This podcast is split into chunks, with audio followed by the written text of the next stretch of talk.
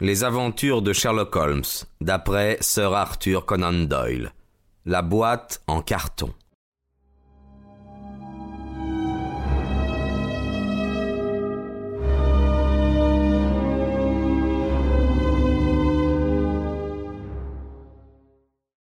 L'affaire, me dit Sherlock Holmes tandis que nous bavardions ce soir-là en fumant un cigare dans notre meublé de Baker Street, est l'une de celles où, comme pour les enquêtes que vous avez intitulées Études en rouge ou le signe des quatre, nous avons été contraints de raisonner en remontant des effets aux causes.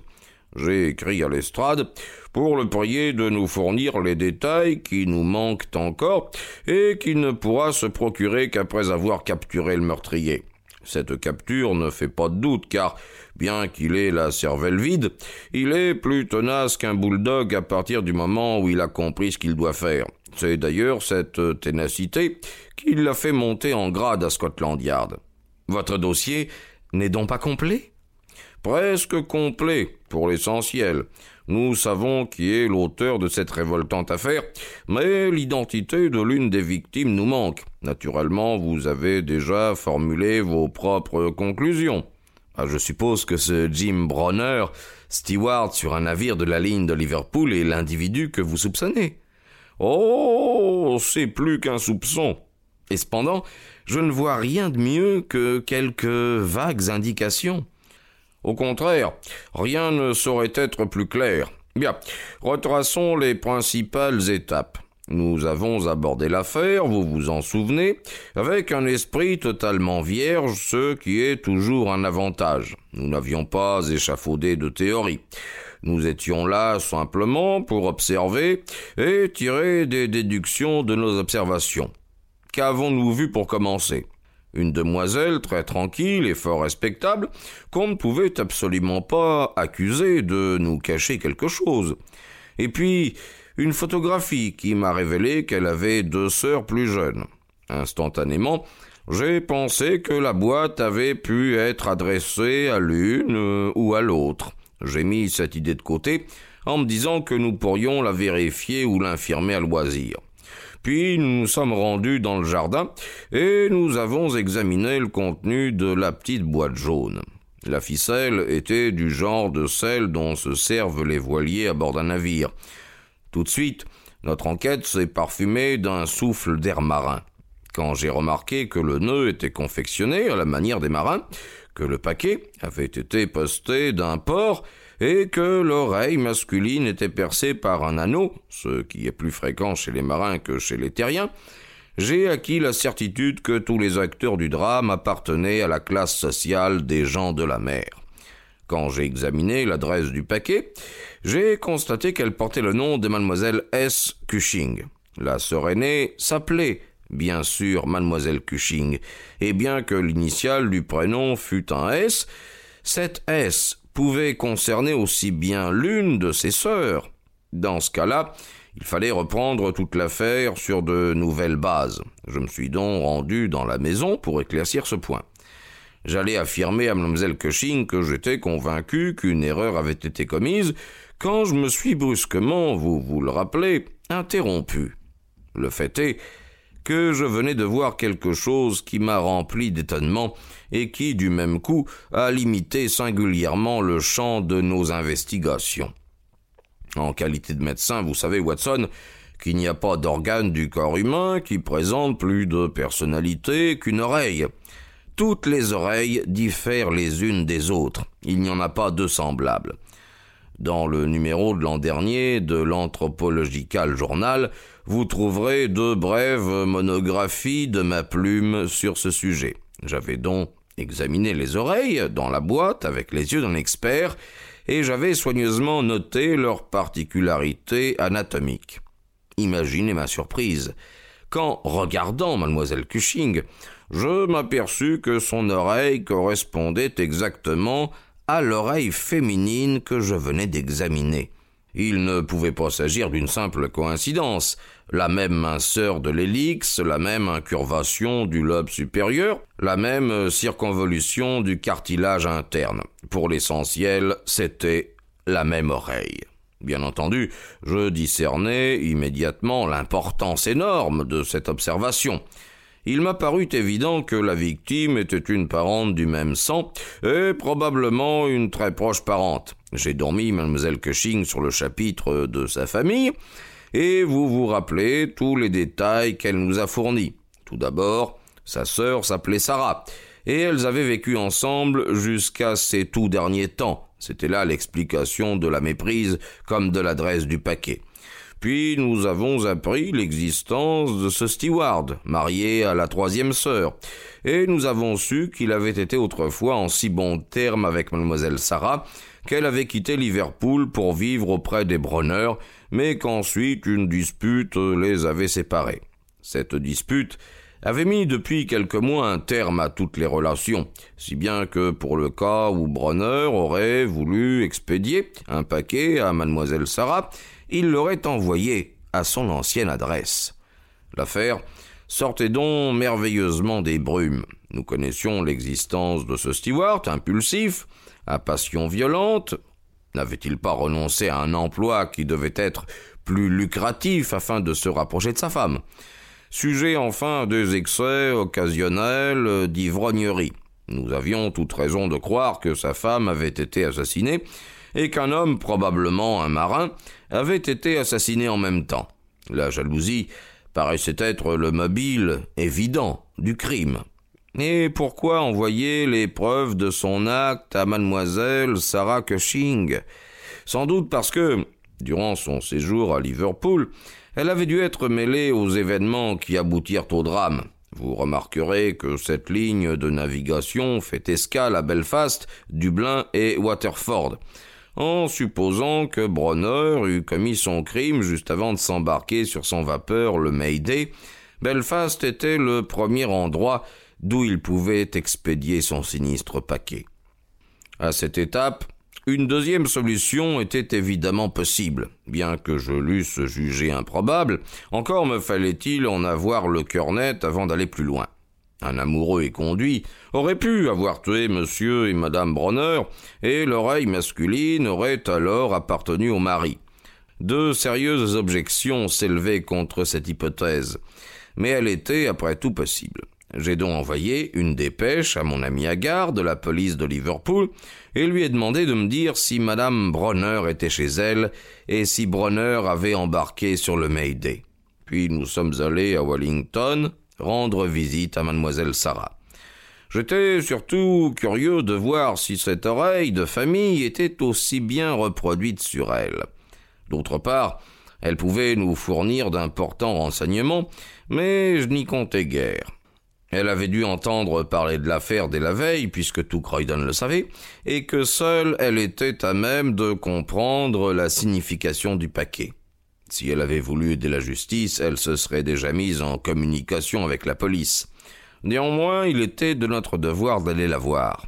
Nous nous sommes rendus chez elle, nous avons appris que la nouvelle de l'arrivée du paquet, car sa maladie date de ce moment-là, avait déclenché une fièvre cérébrale. Il était plus clair que jamais qu'elle en comprenait toute la signification, mais qu'avant un certain laps de temps, elle ne nous serait d'aucun secours. Nous n'avions pas besoin, heureusement, de son témoignage. La réponse à mon télégramme nous attendait au commissariat de police. Rien n'aurait pu être plus concluant. Depuis plus de trois jours, la maison de Madame Bronner était fermée, et les voisins pensaient qu'elle était allée dans le sud voir ses sœurs. Le bureau maritime certifiait que Bronner s'était embarqué à bord du Mayday, dont l'arrivée dans la Tamise est prévue pour demain soir. Quand il arrivera, il sera accueilli par notre ami Lestrade, peu malin, mais décidé. Je ne doute pas que nous obtenions alors tous les détails qui nous manquent. Sherlock Holmes ne fut pas déçu. Le surlendemain, il reçut une grande enveloppe qui contenait une courte lettre du détective et un document dactylographié de plusieurs pages. Lestrade l'a fort bien cueilli, dit Holmes. Peut-être euh, voudriez-vous savoir ce qu'il me dit? Mon cher monsieur Holmes, comme suite au plan que nous avions élaboré pour la confirmation de nos théories, le nous n'est pas mal, hein, Watson? Je me suis rendu à l'Albert Dock hier soir à 6 heures et je suis monté à bord du vapeur Mayday appartenant à la compagnie Paquette de Londres-Dublin-Liverpool. Après enquête, j'ai découvert qu'il y avait parmi l'équipage un steward du nom de James Bronner, qui s'était comporté pendant le voyage d'une façon si extraordinaire que le commandant s'était vu contraint de le relever de son poste. Je suis descendu dans sa cabine, et je l'ai trouvé assis sur un coffre, la tête dans les mains et se balançant d'arrière en avant. C'est un grand gaillard costaud, sans barbe, très bronzé, un type dans le genre d'Albridge qui nous aida dans l'affaire de la blanchisserie fantôme. Il bondit quand il entendit ce que j'avais à lui dire. J'avais déjà porté mon sifflet à la bouche pour appeler deux agents de la police fluviale qui se trouvaient dans le coin, mais il s'effondra et me tendit tranquillement les poignets pour que je lui passe les menottes. Nous l'avons mis en cellule au commissariat, et nous avons emmené son sac pour le cas où il contiendrait quelque chose d'intéressant. À l'exception d'un grand couteau tranchant, comme en ont beaucoup de marins, nous n'avons rien trouvé de notable. Nous n'avons cependant pas besoin de preuves supplémentaires, car une fois traduit devant l'inspecteur de service au commissariat, il demanda à faire une déposition qui fut prise en sténo et dactylographiée en trois exemplaires. Vous en trouverez un dans le pli. L'affaire s'avère, comme je l'avais toujours pensé, d'une simplicité enfantine, mais je vous suis très obligé de l'aide que vous m'avez apportée. Avec mes meilleurs sentiments, votre G. Lestrade. Bien, reprit Holmes. L'affaire était vraiment d'une simplicité enfantine, mais je crois qu'il ne l'avait pas trouvée aussi simple lorsqu'il nous a demandé un coup de main. Enfin, n'importe. Voyons ce que dit Jim Bronner. Voici sa déposition, telle qu'elle a été enregistrée devant l'inspecteur Montgomery du commissariat de police de Shadwell. Elle a l'avantage d'être prise sur le vif. Si j'ai quelque chose à dire, ah oui, j'ai beaucoup à dire, je vais tout vous avouer. Vous pouvez me pendre ou me laisser en vie, je m'en soucie comme d'une guigne. Je vous dis que je n'ai pas fermé l'œil depuis que je l'ai fait, et je crois que je ne dormirai plus jamais. Parfois c'est la tête à lui, le plus souvent c'est la tête à elle. Lui sombre et renfrogné, elle avec une sorte d'étonnement dans le regard. Oui, l'agnelle blanche, elle a dû être bien étonnée quand elle a lu un arrêt de mort sur un visage qui ne l'avait jusqu'ici jamais regardé qu'avec amour. Mais tout ça, c'est la faute de Sarah. Puisse la malédiction d'un homme brisé lui faire pourrir le sang dans les veines. Ce n'est pas que je veuille m'innocenter, oh non, non, non, non. Non, je sais que je m'étais remis à boire comme la bête sauvage que j'étais. Mais elle m'aurait pardonné. Elle serait restée liée à moi comme une corde à une poulie si cette femme n'avait pas forcé notre porte. Car Sarah Cushing m'aimait. C'est là la racine de l'affaire. Elle m'aima jusqu'à ce que tout son amour se transformât en haine quand elle se rendit compte que je préférais la trace des pas de ma femme dans la boue plutôt qu'elle avec tout son corps et toute son âme. Elles étaient trois sœurs. L'aînée était une brave femme, la deuxième un démon et la troisième un ange. Sarah avait trente-trois ans et Marie vingt-neuf quand je me suis marié. Nous étions parfaitement heureux, quand nous vivions tous les deux, et dans tout Liverpool il n'y avait pas de meilleure femme que ma Marie. Et puis, nous avons invité Sarah à passer une semaine chez nous. La semaine est devenue un mois, et finalement elle s'est installée. À cette époque, je ne buvais que de l'eau. Nous mettions régulièrement un peu d'argent de côté, et l'avenir était aussi clair qu'un dollar neuf. Mon Dieu, oh mon Dieu, qui aurait pensé que cela se terminerait ainsi? Qu'il l'aurait jamais imaginé. Généralement, je passais les week-ends à la maison. Parfois, si le bateau était retardé par un chargement, je restais toute une semaine. J'eus de cette façon l'occasion de voir de plus près ma belle-sœur Sarah. C'était une belle femme grande, brune, vive, farouche, avec un fier port de tête et une lueur dans les yeux comme l'étincelle d'un silex. Mais quand la petite Marie était là, je ne songeais guère à elle, je le jure avec autant de force que je crois la miséricorde de Dieu. J'avais remarqué quelquefois qu'elle aimait être seule avec moi, ou qu'elle me demandait de la sortir, mais je n'avais jamais pensé à autre chose. Un soir, mes yeux s'ouvrirent. J'étais rentré du bateau et ma femme était sortie. Sarah se trouvait seule à la maison.